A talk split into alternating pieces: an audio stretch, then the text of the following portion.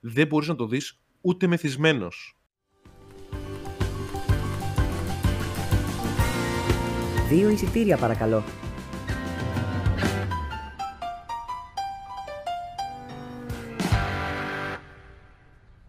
Καλησπέρα σας κυρίες και κύριοι και καλώς ήρθατε στην 7η εκπομπή του Δύο Παρακαλώ, το πιο παρείστικο κινηματογραφικό podcast συντηρητικής γειτονιάς μας. Το όνομά μου είναι Αντώνης Μπαλαδήμα.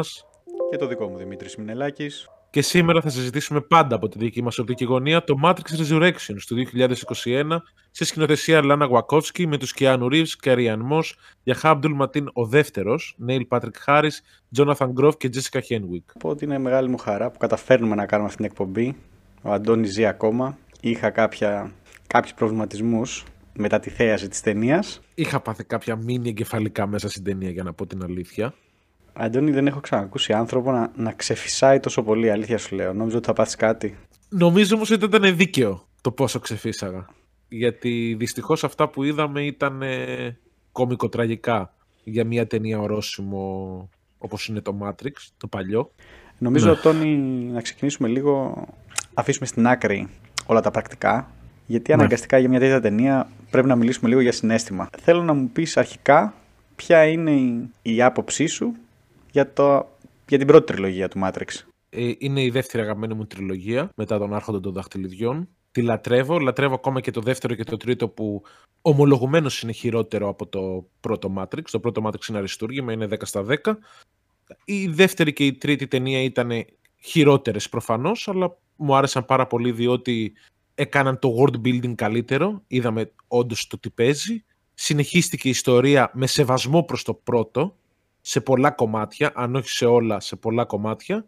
Μου άρεσε πάρα πολύ το closure της τριλογίας και το πώς εξήγησε. Μου άρεσαν πάρα πολύ οι πνευματικοί διάλογοι και οι αλληγορίες τις οποίες είχε και το δεύτερο και το τρίτο, αλλά προφανώς και το πρώτο.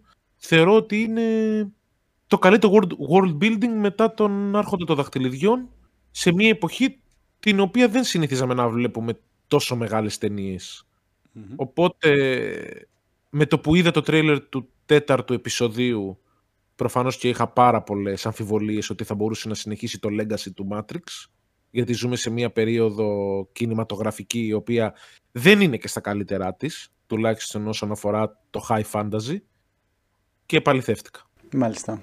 Ε, εδώ να πω και εγώ τη δικιά μου άποψη γι' αυτό και εγώ λατρεύω τα πρώτα Matrix, ειδικά την πρώτη ταινία. Θυμάμαι τότε όταν βγήκε εγώ πρέπει να πήγαινα Τετάρτη, Πέμπτη Δημοτικού. Α, ψέματα, ψέματα, ψέματα. Πήγαινα Τρίτη Δημοτικού και είχα μαζευτεί μια Παρασκευή βράδυ με κάτι φίλους σπίτι και είχε νοικιάσει μάνα μου μια ταινία να δούμε και είχε νοικιάσει το Matrix. Περιτώ να σου πω ότι έγινε το Έλα να δεις. Το δεύτερο και το τρίτο το είδαμε όλοι μαζί αυτή η παρέα στο σινεμά και είχα ένα φίλο τότε, τον Οδυσσέα, ε, τον Σέα, ο οποίος είχε μάθει απ' έξω όλους τους διαλόγους ανάμεσα σε Keanu Reeves και Hugo Weaving. Όταν σου λέω απ' έξω, απ' έξω, τους έπαιζε μόνος στα διαλύματα. Τέτοια πλάκα. Όταν βγήκε λοιπόν το τρέιλερ για τέταρτη ταινία, εγώ να σου πω ότι στην αρχή δεν το πήρα και πολύ ζεστά. Απογοητεύτηκα λίγο. Μετά, διαβάζοντας λίγο από εδώ και από εκεί, ε, αρχικά το πρώτο νέο που ήρθε ήταν ότι θα είναι μία από τις δύο αδερφές Γουακόφσκι στο τιμόνι, γιατί η δεύτερη θεώρησε ότι δεν χρειάζεται να υποθεί κάτι παραπάνω για το Matrix. Ναι. Είπα, έδωσε, έδωσε τη δικαιολογία ότι απλά θέλω να αποσυρθώ από τον κινηματογράφο για λίγο, αλλά σε μια άλλη συνέντευξη είναι αυτό που λες. Αυτό λοιπόν, οπότε όταν, όταν ξεκινάει έτσι, ε, δεν ήμουνα με πολύ θετικούς ιονούς. Μετά λοιπόν διαβάζω ότι ο Keanu Reeves δεν ήταν επισμένος να κάνει άλλο Matrix, δεν και πεπισμένος να κάνει άλλο Matrix, αλλά διάβασε το σενάριο και είπε ότι αυτό θέλει να το κάνει γιατί έχει κάτι να πει. Και αναπτερώθηκε λίγο το ηθικό μου. Λέω, λες ρε φίλε, λες όντως να έχει να πει κάτι παραπάνω. Μετά μπαίνεις στο παιχνίδι και ότι όταν μιλάς για κάποιους τέτοιους δημιουργούς που έχουν φέρει επανάσταση γενικά, ρε φίλε, κάπου μέσα σου λες, το έχουν κάνει μια φορά, πώς θα τους πω όχι. Και είναι νομίζω και το ίδιο. Και αυτός είναι και ο λόγος που προβληματίζομαι πάρα πολύ. Αυτοί οι άνθρωποι, πού να πούνε σε ποιον ότι έχω μια ιδέα να είναι ό,τι πιο abstract υπάρχει ποιος θα τολμήσει να τους πει Α, δεν το κατάλαβα, δεν σας δίνω λεφτά. Και να αφήσει να περάσει ευκαιρία να φτιάξει το επόμενο Matrix, ας πούμε. Οπότε, αυτό είναι και ο προβληματισμός μου. Αν έχεις μια καλή ιδέα και είσαι αυτός ο άνθρωπος, δεν χρειάζεται να το πεις Matrix Εγώ στην αρχή θεώρησα ότι, θεωρούσα ότι το Matrix είπε ότι είχε να πει, δεν χρειαζόταν να υποθεί κάτι άλλο. Όταν ο δημιουργός έρχεται και σου λέει ότι εγώ έχω να πω και κάτι άλλο, και είναι αυτός ο δημιουργός, δέχομαι να μπορείς να πεις ότι ξέρεις κάτι, δεν ξέρω εγώ καλύτερα από αυτόν. Μπορεί όντως να έχει να πει κάτι ακόμα και να μας γαμίσει τη ζωή. Όπως τα είπαν και τα στούντιο, έτσι. Όταν μετά έρχεσαι και όντως δεν είναι, είναι subpar του δικού σου μεγαλύτερου δημιουργήματος, πώς γίνεται εγώ να μην μπορώ να το δεχτώ και να μπορώ να το δεχτεί εσύ; Εκεί λίγο απογοητεύομαι. Βέβαια θα μου πεις δικό τους είναι το IP ότι θέλουν κάνουν. Αλλά να το σέβομαι πιο πολύ από σένα. Εκεί, εκεί λίγο στεναχωριέμαι εγώ. Ναι. Εγώ θα σταθώ σε αυτό που λες και θα πω ότι νομίζω ότι η Λάνα συγκεκριμένα μετά το downfall των αδερφών Wachowski στον κινηματογράφο γιατί κακά τα ψέματα μετά το Matrix δεν έκαναν για κάτι σπουδαίο Διαφωνώ. Μπορώ να θυμηθώ μόνο το Cloud Atlas, το οποίο δεν το θεωρώ αριστούργημα. Εντάξει, είναι ωραία ταινιούλα το Cloud Atlas, αλλά τίποτα το σπουδαίο. Δηλαδή δεν μπορώ να πω ότι πέτυχαν την επιτυχία την οποία είχαν κάνει στην τριλογία των Matrix. Δεν, για κανέναν λόγο δηλαδή δεν ήταν από, τους κορυφαί, από τις κορυφαίες σκηνοθέτηδες αυτή τη στιγμή στο, στον κινηματογράφο. Προφανώς και θέλεις να κάνεις κάτι money grabbing. Προφανώς και θα πεις ότι έχω να δώσω περισσότερα στο Matrix. Ε, ειδικά σαν sequel, το οποίο θα καταλάβαινα πάρα πολύ καλά αν ήθελα να κάνουν ένα spin-off μέσα στο universe του Matrix, να πούνε και μία άλλη ιστορία, το οποίο θα ήταν πάρα πολύ αρεστό για μένα και δεν θα κάνω απολύτως πρόβλημα. Να συνεχίσεις το Matrix από εκεί που το έκλεισες, που το έκλεισες τόσο εκλεπτισμένα, κατά τη δικιά μου την άποψη, με τον διάλογο του αρχιτέκτονα με, το, με την Oracle, κάνεις κάτι λάθος. Και κάνεις κάτι λάθος για προσωπικό σου όφελος οικονομικό δεν μπορώ να πω ότι η Λάνα ακόμα και στην αρχή είχε σκεφτεί κάτι παραπάνω. Ούτως ή άλλως βγαίνουν και κάτι φήμες ότι τελικά δεν ήταν η Λάνα αυτή η οποία είχε την ιδέα του Μάτρix και την είχε η αδερφή της. Και ότι η Λάνα ήταν και αυτή ένα εκτελεστικό όργανο πάνω σε αυτό και συμπλήρωσε κάποια πράγματα. Το οποίο προφανώς και φαίνεται σε αυτή την ταινία, τουλάχιστον στα δικά μου τα μάτια. Ήταν το χειρότερο sequel το οποίο έχουμε δει μέχρι στιγμής εγώ, εγώ δεν μπορώ να θυμηθώ. Έκατσα και μετά την ταινία και έψαξα και προσπάθησα να θυμηθώ χειρότερη συνέχεια μια ιστορίας στον κινηματογράφο. Και νομίζω ότι ήταν η χειρότερη δυνατή συνέχεια είτε σε καλή ταινία, είτε σε καλή τριλογία, είτε σε κακή ταινία. Και να βγει το δεύτερο και να πω ότι είναι ακόμα χειρότερο. Δεν μπορώ να σκεφτώ κάτι το οποίο κατέστρεψε τόσο πολύ μια αριστουργηματική δουλειά την οποία έχει κάνει πριν 20 χρόνια. Και το λέω με πολύ πόνο καρδιά αυτό, γιατί ακόμα και αν ήμουν πολύ επιφυλακτικός για αυτή την ταινία, πίστευα ότι κάτι παραπάνω θα έχει να σου δώσει. Τουλάχιστον να κάνει λίγο μεγαλύτερο world building, να δείξει λίγα περισσότερα πράγματα. Απέτυχε παταγωδός σε όλους τους τομείς. Σε όλους. Λοιπόν, κοίτα να δεις. Διαφωνώ με το πρώτο, συμφωνώ με το δεύτερο, διαφωνώ με το τρίτο. Και συμφωνώ και με το τέταρτο. Άμα το πάμε έτσι λοιπόν. Ωραία, το ωραία. πρώτο που διαφωνώ είναι ότι δεν θεωρώ ότι ε, έχουν κάνει μόνο το Matrix και αποτύχανε παταγωδός μετά. Είχαν την τύχη ή την ατυχία το πρώτο πράγμα που φτιάξανε να είναι στο Θεό. Να είναι ένα από τα πράγματα που κατ' εμέ άλλαξαν τον κινηματογράφο με, με πολύ πρωτότυπες ιδέες και ακόμα βλέπουμε τα ripple effects, τα John Wick που βγαίνουν, stand coordinator Matrix με Keanu Reeves και όχι μόνο αυτό, απλά ένα παράδειγμα. Διαφωνώ επίσης με το ότι δεν κάνανε ε, τίποτα άλλο. Ε, για μένα έχουν πολύ καλές ιδέες ακόμα. Το Sense8 ήταν για μένα προσωπικά μια πολύ ωραία ιδέα. Οχτώ άνθρωποι, διαφορετικά skill sets, ο ένας ελέγχει τον άλλον ανά τον κόσμο, επικοινωνούν αού και είχε και κάποια πλάνα από τα οποία αρχικά ε, έφερε μαζί και στο Matrix ηθοποιούς από το Sense8. Είχε κάποια πλάνα τα οποία εμένα μου θύμισαν Sense8. Έχουν ωραίες ιδέες, δηλαδή εγώ διαφωνώ δεν έχουν κάνει κάτι άλλο όλες τις ταινίες και το Speed Racer ε, και αυτή η ταινία ακόμα είναι λίγο cult classic. Ε, Cloud Atlas εγώ το λατρεύω και γενικότερα ρε παιδί μου πάντως ε, Επίσης έχουν κάνει μια ταινία που έχουμε πει πολύ καλά λόγια για αυτή, βέβαια, έτσι μην το ξεχνάμε. Το Jupiter Ascending. Αλλά παρόλα αυτά είναι ιδιαίτερη, ρε φίλε, πώς να σου το πω. Ε, και το Cloud Atlas και αυτό ήταν ένα βιβλίο που είναι πολύ περίεργο βιβλίο. Κατάφεραν να το κάνουν μια ταινία. Σε πολλούς δεν άρεσε, εμένα μου άρεσε πάρα πολύ. Μ' άρεσε, μ' άρεσε και εμένα το Cloud Atlas. Έχουν να πούνε πράγματα. Διαφωνώ επίσης με αυτό που είπες ότι κατέστρεψε την προηγούμενη δουλειά. Δεν κατέστρεψε καθόλου την προηγούμενη δουλειά. Μπορεί στο κεφάλι σου να πεις ότι δεν είναι κάνον και τελειώνει εκεί η ιστορία. Matrix υπάρχουν ένα, δύο, τρία.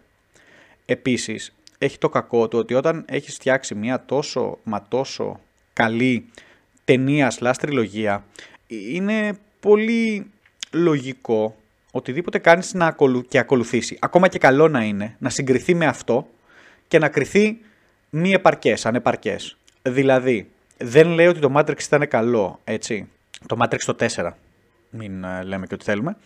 Αλλά ναι. δυστυχώς, ό,τι και να κάνουν αυτοί οι άνθρωποι μετά το Matrix θα συγκρίνεται με το Matrix και ακόμα και καλό να είναι, θα κρίνεται ελλειπές. Οπότε μπορώ να καταλάβω ίσως μία ανάγκη να θες να γυρίσεις αυτό το IP. Δεν συμφωνώ, αλλά το καταλαβαίνω. Και επίσης αυτό που ανέφερες, το ότι θέλανε να βγάλουν λεφτά. Ξέρεις κάτι, ρε φίλε. Μαγιά τους που θέλανε και το κάνανε. Εγώ διαφωνώ βέβαια, γιατί νιώθω ότι δεν υπήρχε ένας σεβασμός προς το έργο τους το ίδιο και προς εμένα αλλά μπόρεσαν να το κάνανε, τι να πούμε. Κρίμα απλά για το legacy ας πούμε όλο αυτού. Και ξαναλέω γιατί θεωρώ ότι αυτοί οι άνθρωποι μπορούσαν να έχουν ιδέες, να βγάλουν ό,τι θέλουν και έχουν τη δυνατότητα να βγάλουν ό,τι θέλουν. Εντάξει, δεν έχουν και την αμέριστη εμπιστοσύνη αυτή τη στιγμή από το Hollywood. Και το Matrix δηλαδή πέρασε από πολλά κύματα από ό,τι διάβασα για να του δώσει Warner Bros. το BAM. Και τη σποντίτσα που πετάξανε μέσα στην ταινία, η οποία ήταν απαράδεκτη προφανώς, και σπάει τον τέταρτο τοίχο χωρίς κανέναν απολύτως λόγο. Ότι η Warner Bros. και καλά μας, μας αναγκάζει να φτιάξουμε καινούριο παιχνίδι slash ταινία. Είναι κακό όπως και να έχει, όπως και να το κάνεις. Εγώ θα διαφωνήσω στο ότι συγκρίνεις όλες τις δουλειές των Wachowski με το Matrix. Εγώ το συγκρίνω γιατί η ταινία λεγόταν Matrix. Αυτό ήταν το κακό. Πες την όπως αλλιώ θέλεις. Θες να βγάλεις ναι. κάτι πρωτότυπο το οποίο έχει βάσει το βιντεοπαιχνίδι που άρχισε στην αρχή που εν τέλει δεν ήταν βιντεοπαιχνίδι; Βγάλ το. Ιδέες η ταινία και, το, και η τέταρτη ταινία είχε ιδέες δεν τις υλοποίησε ποτέ. Και οι ιδέες γενικότερα Γουακόφσκι έχουν. Σκηνοθετικά δεν τις κάνουν καλά προσωπικά. Και γι' αυτό δεν γυρνάνε και πράγματα. Το ότι να έχεις μια ιδέα σαν σεναριογράφος, γιατί είναι και σεναριογράφοι οι αδερφές Γουακόφσκι, να πω ναι. Αλλά δείξεις μου και καλά. Εγώ εκεί κολλάω. Ναι, κοίτα, συγχώρεσέ με, αλλά εντάξει τώρα Αυτές εφήβραν το bullet time, ε, σκηνοθετικά, φέρανε τον ε, Σταχέλσκι σαν stand coordinator που έκανε το Matrix μοναδικό. Δέχομαι, δέχομαι πάντως ε, και εγώ συμφωνώ ότι ίσως να μην χρειαζότανε, αλλά θες να σου πω κάτι. Δέχομαι τώρα πάρεις ένα ρίσκο και να πεις μια καινούργια ιστορία και ας είναι μάπα. Δικό είναι ο κόσμος, ότι θες τον κάνεις. Ε, ναι. Με ενόχλησε το ότι είδα ένα νερωμένο ρεζουμέ μιας τριλογίας σε μια ταινία. Ήταν σαν να βλέπω το Matrix σε speedrun. Την τριλογία, την πρώτη. Αυτό με ενόχλησε εμένα πάρα πολύ. Ναι, κατάλαβα. Να πούμε και και λίγο την υπόθεση για να το ξεκινήσουμε και λίγο. Που το βγάλαμε λίγο από μέσα μας; Ναι, η υπόθεση είναι ότι το Matrix 4 λοιπόν διαδραματίζεται 60 χρόνια μετά το τέλος του Matrix 3, ερχόμενη από την αποκάλυψη και την ειρήνη των μηχανών μαζί με τους ανθρώπους. Βρίσκουμε μια κοπελίτσα η οποία είναι στον κανονικό κόσμο και εντοπίζει τον Νίο στο Matrix, ενώ όλοι πίστευαν ότι είναι νεκρός, όπως πιστεύαμε και εμείς προφανώς ότι είναι νεκρός. Ο Νίο, ο οποίος έχει διαφορετικό πρόσωπο σε όλους τους άλλους πλην εκείνον, εντοπίζεται από εκείνη και προσπαθεί να τον φέρει πάλι στον κανονικό κόσμο και να γίνει restart γιατί προφανώς και θέλεις να έχεις τον σωτήρα σου στον κανονικό κόσμο και να μην τον αφήνεις πάλι κλειδωμένο σε έναν ψηφιακό κόσμο. Αυτή είναι η βασική ιδέα της ταινίας, μετά εξελίσσεται λίγο παραπάνω. Κακά τα ψέματα είναι μια επανάληψη της πρώτης ταινίας κατά κύρια βάση. Εγώ θα πω ότι δεν είναι απλά της πρώτης ταινίας και της δεύτερης και της τρίτης. Και της δεύτερης, ναι, ναι, ναι. Είναι όλα. Ε, και αρχιτέκτονας υπάρχει και τα λοιπά και τα λοιπά. Θα σου πω και ποιο είναι το πρόβλημά μου. Ένα μεγάλο πρόβλημα που είχα. Όταν πήγα να δω την ταινία, πήγαμε πολύ χαμηλά expectations, ξέροντας ότι λογικά θα απογοητευτώ. Λίγο, ξέρεις, κόλπο, έτσι ώστε άμα ήταν και λίγο καλό να είμαι εντάξει, ενώ άμα πήγαινα με hype ήξερα ότι, όπως λέει πολύ σωστά και η Μέρη, θα πήγαινα να δω μια ταινία που θέλω να δω εγώ, δεν θα έβλεπα αυτό που θέλω να δω εγώ και θα απογοητευόμουν. Από εκεί και πέρα, το πρόβλημα ποιο ήταν. Πάω με χαμηλά expectations, λέω να δω τι είναι να μου δείξεις, λογικά δεν θα είναι κάτι καλό και ξεκινάει η ταινία. Και στα πρώτα 20 λεπτά αυτό το fourth wall breaking που έγινε, όπως είπες και εσύ, αυτό το πολύ μέτα πράγμα που είχε ένα δωμάτιο ανθρώπου να συζητάει τι είναι το Matrix; Ρε φίλε μέψησε. Είπα πάμε να δούμε κάτι διαφορετικό. Δηλαδή, εμένα με έψησε αυτό το πράγμα. Ή ας πούμε, και εγώ είχα ξενερώσει που δεν υπήρχε ε, Hugo Weaving και Lawrence Fishburne. Και στην αρχή Ναι. σου παρουσιάζει τον, ε, τον δεύτερο, τον κολλητό, και σου λέει ότι είναι γραμμένος σαν τον Μορφέα και τον Smith μαζί. Και λες, α, οκ, βγάζει νόημα που δεν είναι Όχι. γιατί θα δούμε δύο χαρακτήρες σε έναν. Και μετά μου παρουσιάζεις αυτόν τελικά σαν Μορφέα και έναν άλλον ηθοποιό πάλι σαν Smith. Ε, όχι. Και μετά και όλο αυτό το meta που έχτισες με βάζει να ξαναδώ τα τρία, την τριλογία Matrix στα γρήγορα με, που, που και αυτό δεν το κα- με flashbacks και σκηνές από τα πρώτα Matrix. Άμα ήθελα, τα έβαζα να τα δω. Ευχαριστώ πάρα πολύ. Δεν κατάλαβα. Κανένα νόημα. Και δεν μπορώ να σταθώ σε μεμονω... μον- μεμονωμένα πράγματα γιατί ήταν όλα παράδεκτα στα μάτια μου. Το πώς ξεδίπλωναν το story τους, το τι καινούργια πράγματα βάλανε μέσα, από τα mini transformers τα οποία κάνανε fist bumps με τους ε, πιλότους των πλοίων στον κανονικό κόσμο μέχρι την πολιτική ατζέντα που περάσανε στο τέλος γιατί αλήθεια σου λέω μέσα στα μάτια μου τελικά η ταινία έγινε για πολιτική ατζέντα και για κανέναν απολύτως άλλο λόγο Για ποιο πράγμα; ε, για το τέλος Τι; Ότι για το καλά- τέλος ότι ναι, η Carrie Ann Moss είναι και εκείνη η εκλεκτή και ότι μάλλον στον κόσμο τους και στο μυαλό τους είχαν προσβληθεί, είχαν ξενερώσει ότι ο Νίο ήταν μόνο ο εκλεκτός ενώ ήθελαν να κάνουν ένα closure ότι είναι και εκείνη Ντα- και Εντάξει, ότι- αυτό τώρα μ, δεν θεωρώ ότι με...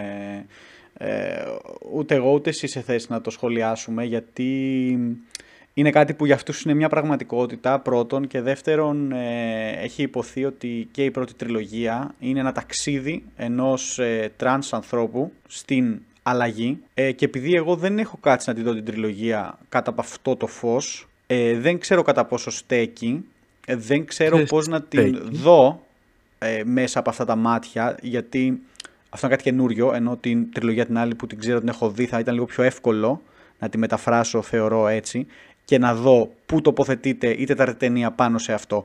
Και αν το είδες, και αυτό αναφέρθηκε όταν συζητάγανε τι είναι το Matrix, γιατί έχει υποθεί και αυτό. Δεν ξέρω. Παρ' όλα αυτά, επειδή μιλάμε για δύο δημιουργούς οι οποίοι ε, δεν είναι. Δεν, κάνω για εμένα προσωπικά μια πολιτική ατζέντα. Σημαίνει ότι το κάνω για να φέρω κάποιον να δει την ταινία μου.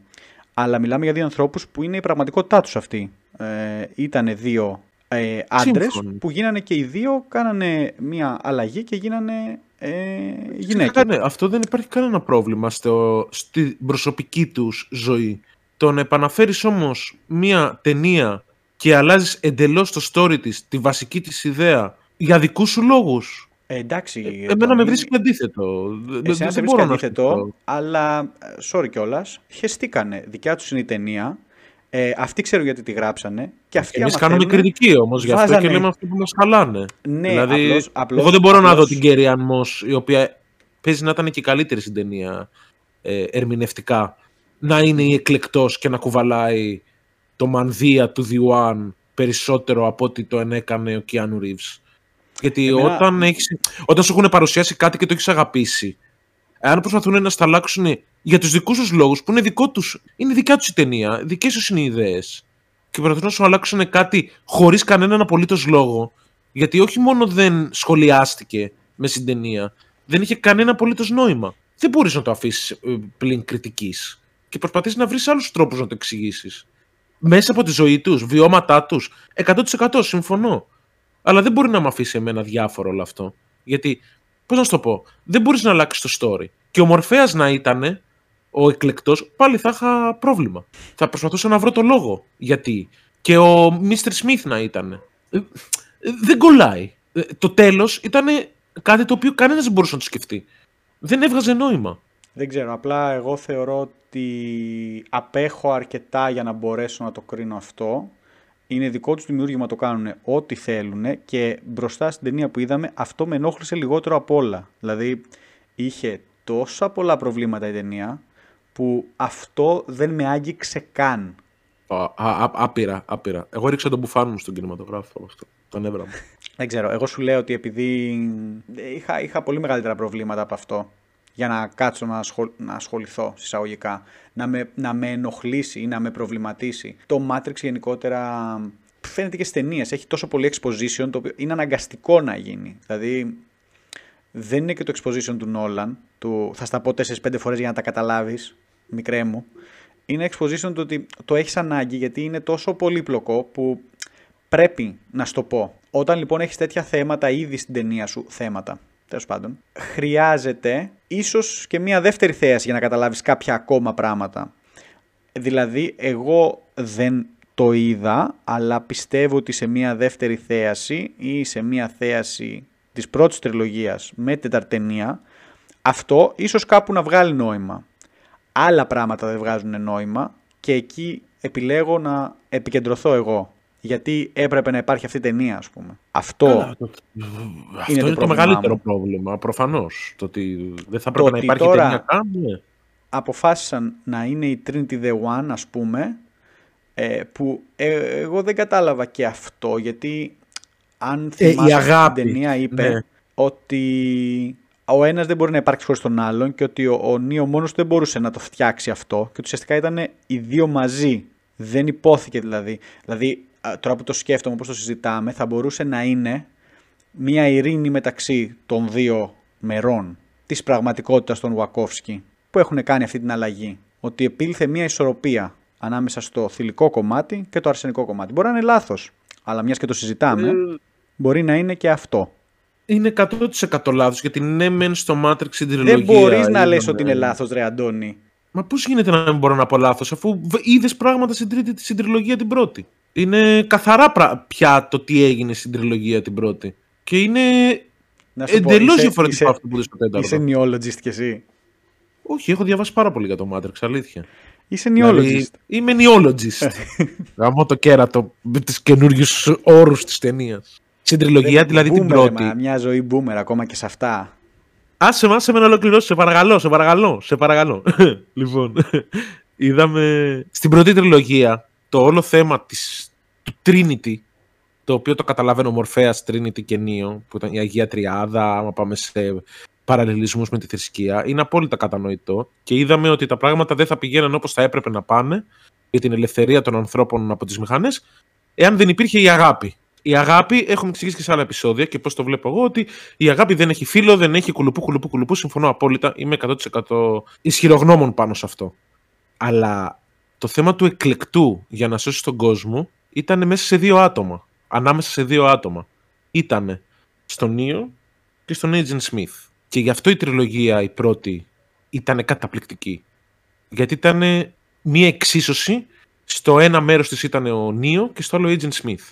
Και για να τελειώσει όλο αυτό έπρεπε να πεθάνουν και οι δύο και να έρθει, και να έρθει η ειρήνη στον κόσμο και το restart του Matrix κουλουπού κουλουπού και ότι ο Νίος είναι ο τελευταίος εκλεκτός του κόσμου όπως άφησε να αναευθεί στο τέλος.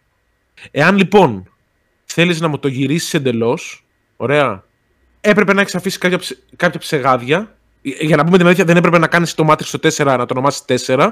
Κάνε το ένα spin-off. Κάνε το ένα spin-off. Μην το κάνεις εν συνέχεια αφού μας παρουσίασες κάτι άλλο στην τριλογία και μη μου το αλλάξεις τόσο πολύ χωρίς να μου εξηγήσεις το λόγο. Γιατί το να μου αναφέρεις στην δεύτερη ταινία ότι τελικά το Matrix θα δεθεί ολοκληρωτικά εξαιτίας της αγάπης του Νίου, του Νίο μαζί με την Trinity και στο τέλος ο Νίο να είναι ένα κουταβάκι το οποίο δεν μπορεί καν να πετάξει και η Trinity της βγαίνει αυτό έμφυτο χωρίς προπόνηση καν ενώ έχει φάει restart εγώ το βλέπω σαν πολιτική ατζέντα, συγγνώμη. Το βλέπω ότι απλά ήθελαν να περάσουν ένα μήνυμα. Αγάπης! Αγάπης. Ε, female empowerment, female empowerment. Μπορεί, οτιδήποτε. Δεν θα κρίνω εγώ τα βιώματά τους. Θα κρίνω ότι σε ένα αψεγάδιαστο σενάριο της τριλογίας της πρώτης προσπαθήσανε να. Λίγο εντάξει, αλλά... στα μάτια μου, στα μάτια μου. Εντάξει, Το world building του Matrix το θεωρώ απίστευτο του ή άλλου. Με πολλές επιρροές από ανημέ κουλουπού. Εντάξει, δεν μπορώ να πω ότι ναι, ήταν ναι, παρθενογέννηση, ναι, αλλά στυλ. Να το αλλάξεις τόσο πολύ και να παρουσιάσεις κάτι το οποίο δεν είχες αφήσει την παραμικρή υπόνοια στην πρώτη τριλογία, το θεωρώ απαράδεκτο. Και με χάλασε πάρα πολύ. Η σκηνή που πετάει η Trinity και βαστάει τον Νίο, ο οποίος ακόμα δεν μπορεί να πετάξει και ακόμα δεν μπορεί να χρησιμοποιήσει τις δυνάμεις του, και με ένα τσουτσεκά Agent Smith, ο οποίος ήταν ο απόλυτος κομπάρσος, ε, αηδίασα. αηδίασα. Ε, μου ήρθε μετός. Λέω, δεν υπάρχει περίπτωση να βλέπω κάτι τέτοιο. Δεν γίνεται να το βλέπω αυτό το πράγμα. Γιατί, Γιατί να το αλλάξουν τόσο πολύ; Και δει το τέλος με τον αρχιτέκτονα που απλά κάνανε inside jokes η Trinity μαζί με τον Νίο και το είχαμε πάρει τίγκα στο χαβαλέ. Και ο αρχιτέκτονας ήταν ένας τύπος ο οποίος έκανε μόνο αστιάκια. Για το Θεό, λίγο σεβασμός σε αυτό που γράψατε. Λοιπόν, ε, εγώ να πω ότι ε, αυτό που κατάλαβα για τον ε, Νίο που δεν μπορούσε να πετάξει ενώ η Trinity πέταξε στο τέλος κτλ. Είχε να κάνει κυρίως με την πίστη του ενός τον άλλον. Δηλαδή στην πρώτη τριλογία η Trinity πίστεψε ότι ο Νίο ήταν ο εκλεκτός και ο Νίο ήταν ο εκλεκτός. Σε αυτό που είδαμε εμείς ο Νίο πίστεψε στην Trinity και η Trinity κατάφερε να κάνει ότι ήθελε μέσα από την πίστη του Νίο. Δηλαδή αντιστράφηκαν οι ρόλοι μέσα σε αυτό. Για μένα αυτό εξηγήθηκε. Από εκεί και πέρα νομίζω ότι συμφωνούμε ότι η ταινία αυτή ήταν μια αχρίαστη ταινία. Θες να πούμε και μια κακή ταινία; Μπορεί να πάω τόσο μακριά και να, το, να, να τον δεχτώ και αυτό τον όρο. Αλλά για διαφορετικούς λόγους νομίζω. Συμφωνούμε παρόλα αυτά ότι ήταν μια ταινία η οποία δεν χρειαζόταν να γυριστεί. Έχω και άλλους λόγους που θεωρώ ότι η ταινία. Καλά, είμαι σίγουρος. Δεν είναι μόνο. Απλά για να μην βγει το επεισόδιο 2,5 ώρες. Σύμφωνο. Θες να μας κάνεις μια γρήγορη σούμα και των υπόλοιπων λόγων; Ωραία. Θα, θα είμαι πολύ πικάντικος. Συγκριτικά λοιπόν, επειδή η ταινία λέγεται Matrix και καλώς ή κακό πρέπει να τη συγκρίνουμε με την παλιά, όταν έχεις ξεφύγει στην τεχνολογία τόσο πολύ μετά από 20 χρόνια και στο μοντάζ και στη μουσική και στα χρώματα και στη φωτογραφία, όταν βλέπεις μια ταινία η οποία είναι υποδιέστερη από μια ταινία η οποία βγήκε πριν 20 χρόνια, τότε το μόνο που μπορείς να πεις ότι είναι μια κάκιστη ταινία. Είχε χειρότερη σκηνοθεσία από τα προηγούμενα. Απαράδεκτο μοντάζ. Σκηνές ξύλου, τις οποίες δεν μπορούσες να δεις καθαρά. Ενώ το Matrix έφερε τεράστια επανάσταση στις ε, σκηνές ξύλου στον κινηματογράφο. Έφερε την Ιαπωνέζικη σχολή, την οποία την, δεν την, όχι απλά την είχαν ξεχασμένη, δεν την ήξερε καν το Hollywood. Απαράδεκτα χρώματα. Είδαμε ένα Matrix το οποίο δεν πρωταγωνιστούσε το πράσινο. Το οποίο για μένα είναι ένα τεράστιο πρόβλημα. Είδαμε κακές χορογραφίες απαράδεκτες χορογραφίες.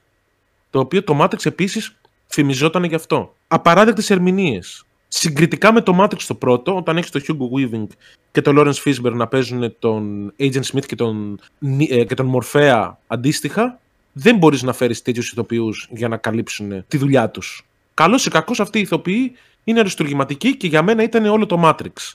Ο Morpheus μαζί με τον Agent Smith. Και αυτή τη στιγμή δεν πήρανε καν πρόταση στο να παίξουν. Δεν με ενδιαφέρει. Η τεχνολογία έχει ξεφύγει. Να έβαζες τον 60χρονο Hugo Weaving και τον 60χρονο Lawrence Fishburne να παίξουν ξύλο. Δεν με ενδιαφέρει. Αυτό είναι το Matrix. Δεν ήθελα να το δω ποτέ με καινούριους ηθοποιούς. Και δυστυχώς δεν παίξαν και καλά. Να πω ότι ήταν καλή. Να πω πάει στο καλό. Να φέρεις κάποια ονόματα της σύγχρονης εποχής. Πάει στο καλό και αυτό. Έφερες κάποιους ηθοποιούς οι οποίοι προφανώς και δεν μπόρεσαν να παίξουν το ρόλο. Και όταν μιλάμε ότι η Κέριαν Moss ήταν η καλύτερη στην μαζί με την ε, Bugs, την Henwick, δεν μπορείς να πεις ότι αυτό είναι Matrix. Ακόμα και ο Keanu Reeves, ο οποίος δεν είναι εξαιρετικός και ταλαντούχος ηθοποιός, τέτοιες ταινίες τις παίζει στα δάχτυλα. Και ήταν αδιάφορος. Ήταν σαν να μην παίζει αυτός. Μηδέν συνέστημα από τον Keanu Reeves, μηδέν εκρηκτικότητα. Ένα νερόβραστο πράγμα η ερμηνεία τους. Σκηνοθετικά, μοντάζ, φωτογραφία, εφέ, τα οποία δεν με συγκλόνισαν. Τα εφέ τα έχουμε ξαναδεί πια. Δεν έφερε τίποτα καινούριο. Και βέβαια δεν μπορείς να φέρεις και τίποτα καινούργιο μετά το Matrix το 1. Εντάξει, ok. Okay. Σε αυτό τους το δίνω ότι πόσο να το εξελίξει πια. Όλα ήταν τραγικά. Όλα. Δεν μπορώ να θυμηθώ ένα στοιχείο της ταινίας το οποίο να πω Α, ωραίο αυτό. Δεν, δεν με χάλασε. Εντάξει, ωραία χορογραφία, ωραίο ξύλο, γιατί και το μάτι και το ξύλο το βλέπεις για να πούμε την αλήθεια.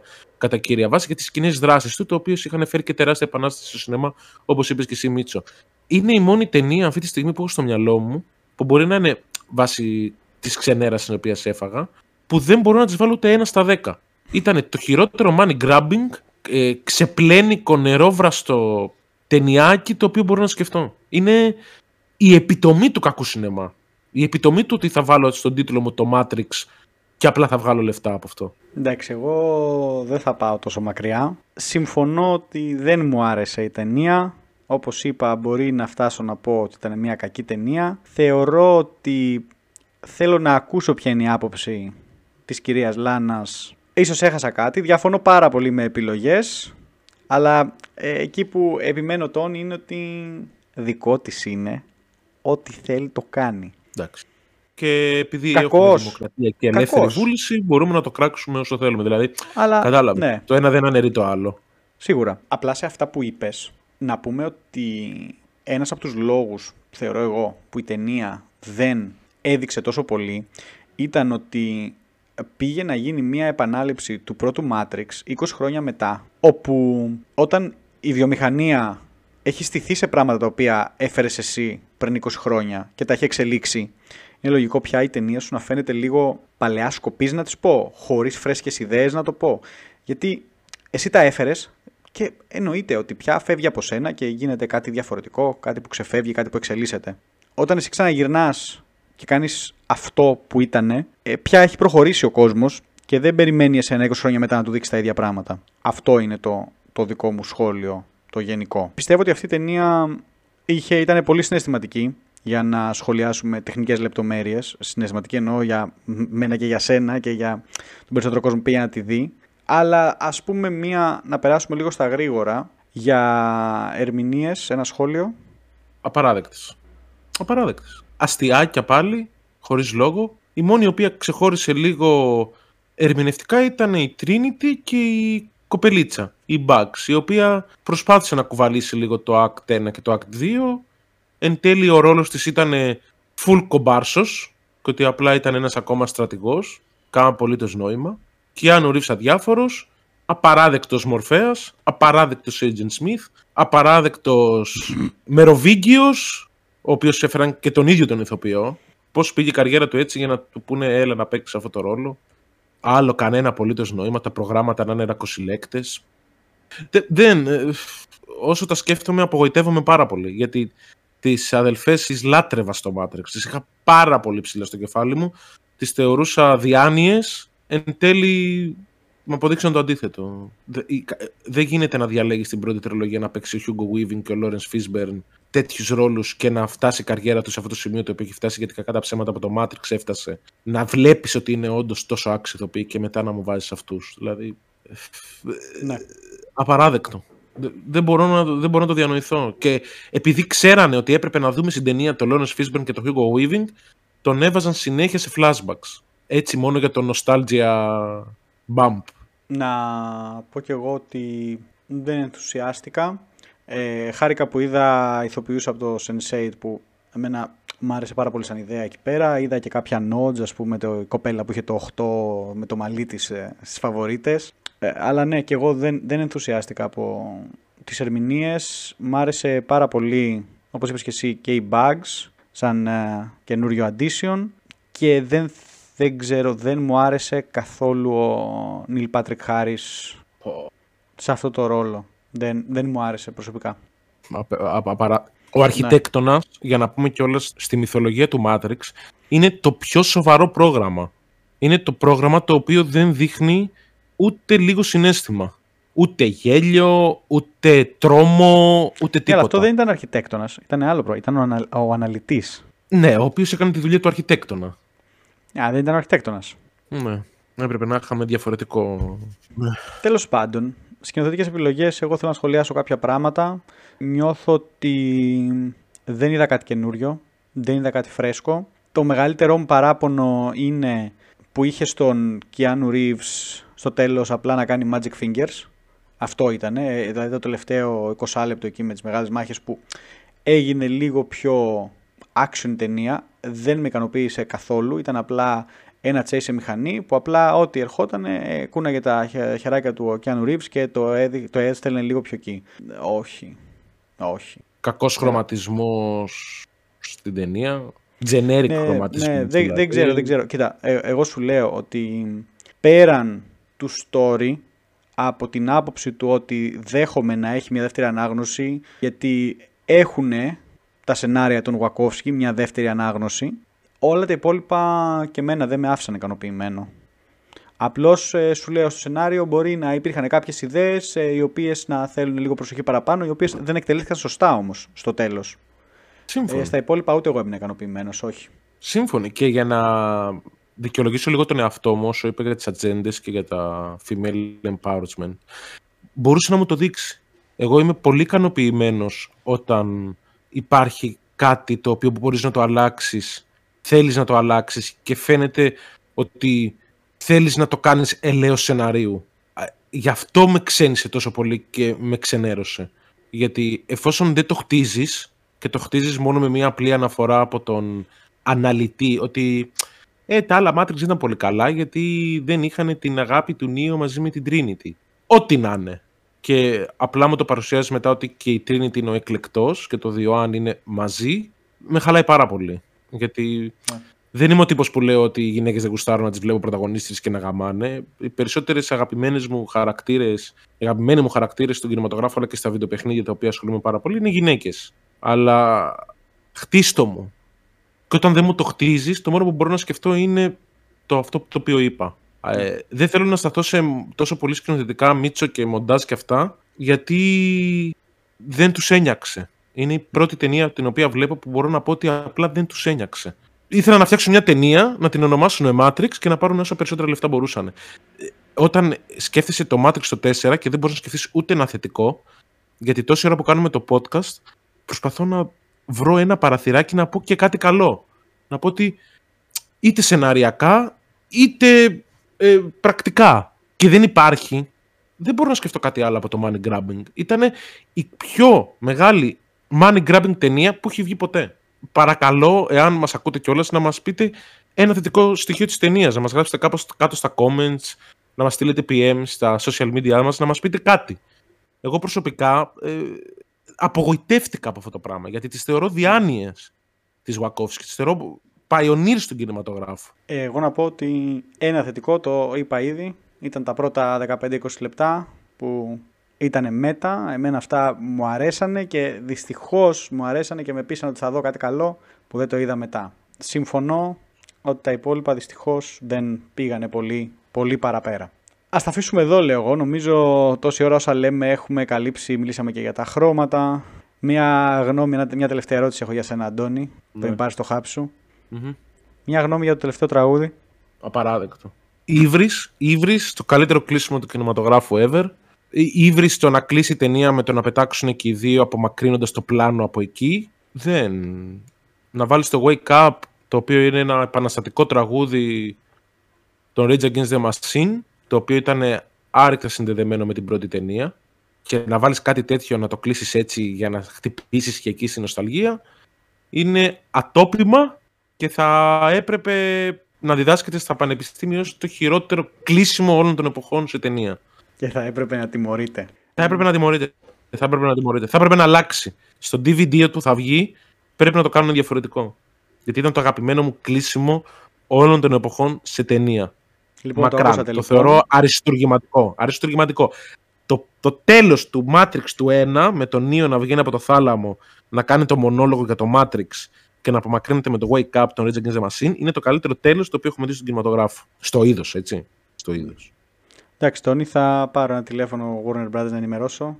Το Τώρα. τέλος του Αντώνη Μπαλαδήμα δεν μπορείτε να το πετσοκόβετε έτσι. Σας παρακαλώ, αλλάχτε. Σ' άρεσε. Εσύ θα μου πεις. Ε, θεωρώ... Δεν το βρήκες λίγο υβριστικό; Θες να σου πω κάτι. Ναι. Όλη η ταινία ήταν, όπως είπα, ε, μια σούμα των τριών προηγουμένων ταινιών. Γιατί λοιπόν και το κλείσιμο να μην είναι ένα κλείσιμο από μία από τις τρεις ταινίες. Δεν κατάλαβα. Αν... Αυτό δεν. Μικρό πρόβλημα μπροστά σε όλα τα υπόλοιπα. Απλά επειδή ξέρα ότι σε ενόχλησε, επειδή ξέρα ότι έχεις μιλήσει για αυτό το τέλος και κάθε φορά το λέω. Ε, έπρεπε, έπρεπε να ρωτήσω. Με αυτά και με αυτά, ας ε, προχωρήσουμε λίγο και να απαντήσουμε στην ερώτηση του φίλου. Καλά όλα αυτά. Αλλά τώρα που έχω λίγο περισσότερο χρόνο, να τον πληρώσω το ειστήριο. Δεν αξίζει να πας να το δεις στην κοινωνία κινηματογράφο. Ε, είμαι της άποψης πάντα ότι μια ταινία με πάρα πολλά εφέ και καλή μουσική, έτσι, στον Dolby Atmos να την απολαμβάνεις και να ταράζει τέλο ο κινηματογράφος με πιστολιές και ε, εφέ να φεύγουν από εδώ, από εκεί, laser ιστορίε.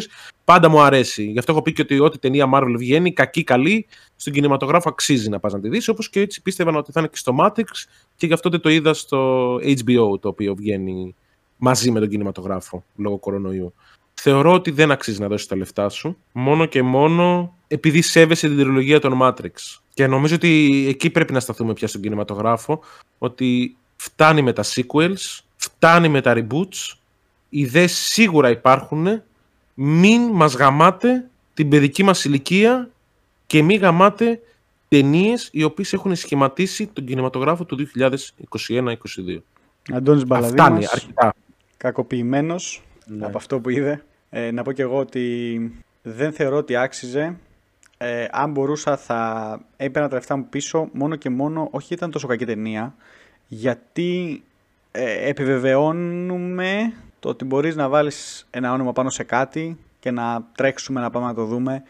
Δεν άξιζε. Δυστυχώς το καλύτερο νομίζω το είπε η μητέρα της Ελένης η οποία είπε όταν τη ρώτησε η Ελένη αν θα πάει να δει το Matrix της είπε γενικά αυτό που έκανε το Matrix πριν 20 χρόνια ήταν δε- δεν μπορείς να καταλάβεις τι έκανε στον κινηματογράφο και θεωρώ ότι αυτό είναι μια ύβρις προς την προηγούμενη ταινία και γι' αυτό δεν θα πάω να το δω. Δυνατό. Ναι. Και εγώ το ανέφερω το Ήβρι συνέχεια. Το θεωρώ Ναι. όντως ότι είναι ατόπιμα κινηματογραφικό. Ναι, ναι. Ένιωθε σαν να πήρες αυτό το 20 λεπτό πρώτο που έλεγε τι είναι το Matrix, να τα πήρε αυτά τα πράγματα, αυτές τις ιδέες και να τις έβαλε σαν ντουβλάκια το ένα πάνω στο άλλο και να πει εντάξει, τη φτιάξαμε την ταινία. Βάλαμε δράση, βάλαμε δερμάτινα, βάλαμε γυαλιά, βάλαμε μηχανές, βάλαμε προγράμματα, βάλαμε random agent Smith, ε, βάλαμε... Ξέρεις, φτιάξαμε τα building blocks τα βασικά, αυτό κάναμε αυτό το brainstorming, Μίτσο, τα βρήκαμε αυτά τα Μίτσο. πράγματα. Έλα, Συμμάχησε ο Agent Smith με τον Νίο. ναι. Αυτό. Α, συμμάχησε. Άκουσα στη μάχη και περιμένω τη συνέχεια. Συμμάχησε, συμμάχησε ο Agent Smith με τον Νίο. Ναι, τέλος πάντων. Αυτό σου λέω. Νιώθω ότι αυτό μαζέψανε τις βασικές ιδέες και είπανε θα φτιάξουμε μια ταινία με αυτές τις ιδέες χωρίς να υπάρχει κάποια άλλη συνοχή. Ε, θέλετε να το δούμε θετικά; Ε, πόσο καλύτερο μοιάζει το Matrix πριν 20 χρόνια μπροστά από αυτό που είδαμε τώρα; Ορίστε, να ένα θετικό. Αυτά δεν έχω να πω κάτι άλλο. Δεν θεωρώ ότι άξιζε. Δυστυχώς, δυστυχώς, δυστυχώς. Κρίμα. Ίσως να γίνει μάθημα στο Hollywood να ε, συγγνώμη, σταματήσει ρε, τα Τόνι, θέλω να σου πω sequels και... Συγγνώμη, συγγνώμη, Ρετόνι. Τα Πιστεύεις reboot. ότι θα τα βγάλει τα λεφτά του; Ε, Θα τα βγάλει επειδή λέγεται Matrix. Ε, άρα ποιο μάθημα; Το Matrix το 5 όμως θα πάει να το δει κανένας. Δεν νομίζω ότι θα υπάρξει Matrix 5. Ε, α, ακριβώς. Ε, Δεν θα υπάρξει. Απλά Γιατί είναι, θεωρώ- είναι αυτό το πρόβλημα. Αλλά να σου πω και κάτι άλλο, Ρετόνι. Συγγνώμη τώρα. Το παιχνίδι που θα βγει το Matrix δεν θα το παίξεις; Το Matrix είναι εμπειρία και είναι βασισμένο στα παλιά. Είναι VR experience, είναι διαφορετικό. Δεν έχει τόσο πολύ story. Ε, ναι, αλλά χτυπάς το πρώτο. Χτυπάς την πρώτη τριλογία. Θα αναπαραστείς στο τις πρώτο σκηνές από την χτύψε. πρώτη τριλογία. Ναι. Στο τι χτύψε τώρα αυτό; Αυτό θέλω να σου Εμάς πω. χτύπησε. Ότι... Το κεφάλι. Τέλος πάντων, αυτό θέλω να σου πω ότι για αυτούς μικρό το κακό. Τέλος πάντων. Ας τα αφήσουμε γιατί μπορούμε να, νομίζω να ραντάρουμε για πολλή ώρα ακόμα πάνω σε, στα κακά αυτής της ταινίας, δυστυχώς. Τόνι, επόμενη εβδομάδα Επόμενη εβδομάδα. Kingsman. πρέπει να κάνω catch-up γιατί εγώ δεν έχω δει κανένα, το ξέρεις έτσι. Είναι ταινιάρες. Ίσως να κάνουμε το Don't Look Up, θα μπορούσε. Μμ. Θα το δούμε. Θα το δούμε πώς θα πάει. Ε, καμιά άλλη ταινία, Τόνι, είδες τίποτα αυτή τη βδομάδα; Ε, όχι, δεν είδα. Αφιερώθηκα λίγο στο Witcher τη δεύτερη σεζόν. Το οποίο Καλή. είναι πολύ ωραία. Ναι, ναι, και αξίζει να τη δείτε. Έχει ανέβει πάρα πολύ Χαίρομαι, και το χαίρομαι, budget χαίρομαι. και η παραγωγή. Θα σας αρέσει Ωραία, αμέσως ωραία, δηλαδή ωραία. του είδους. Ε, λοιπόν, να σου πω τι είδα και εγώ. Λοιπόν, εγώ είδα το Raging Bull, του Σκορσέζε. Δεν τρελάθηκα. Είχε κάποια πολύ ωραία στοιχεία, έτσι εννοείται. Απλά ε, δεν τρελάθηκα μόνο και μόνο γιατί θεωρώ ότι ο Σκορσέζε έχει πει κα- καλύτερες ιστορίες. Όχι για κάποιον άλλο λόγο. Δηλαδή δεν είναι ότι βρήκα κάποιο αρνητικό στην ταινία. Απλώς οι ιστορίες που έχει πει ο Σκορσέζε θεωρώ γενικότερα είναι καλύτερες. Μιλάμε βέβαια για ταινία 30-40 χρόνια πριν. Ένα τρομερό ντενίρο, ωραίες παρομοιάσεις, κάποια τρομερά πλάνα. Αλλά ναι, δεν, δεν ξετρελάθηκα. Μετά, εντάξει, εν λόγω Χριστουγέννων είδα το Elf. Αγαπώ ε, Will Ferrell. Ε, καλύτερο από το περίμενα. Το περίμενα πιο χαζό ταινία. Εντάξει, όχι κάτι το ιδιαίτερο. Χριστουγεννιάτικη ταινία. Και είδα και το Nightmare Before Christmas. Και αυτό εντάξει, Τρομερό. τώρα δεν νομίζω ότι μπορούν να υποθούν πολλά για αυτήν την ταινία που δεν έχουν υποθεί. Τρομερό, τρομερό. Α, πολύ ωραία. Αυτά, δεν, δεν είδα κάτι παραπάνω αυτή τη βδομάδα. Οπότε νομίζω μπορούμε να το κλείσουμε. Δυστυχώς με μια απογοήτευση και ένα ακόμα ξεφύσιμα του Αντώνη. Νόμιζα θα τον χάσω στο σινεμά. Εντάξει, νομίζω ότι εντάξει, υπερβάλλω κι εγώ λίγο στις αντιδράσεις μου, αλλά το Matrix, παιδιά, το έχω πάρα πολύ ψηλά. Οπότε Ναι, ναι. καταλαβαίνετε. Ναι. Λοιπόν, αυτά από εμά. Ε, άμα σας άρεσε αυτό που ακούσατε, κάντε μας ένα like, ένα subscribe, ακολουθήστε μας στα social media, facebook, ε, instagram, discord και να βγάλουμε και εμείς άλλα, και άλλα επεισόδια. Σας ευχαριστούμε πολύ που μας ακούσατε. Μέχρι την επόμενη φορά. Γεια σας. Γεια σας.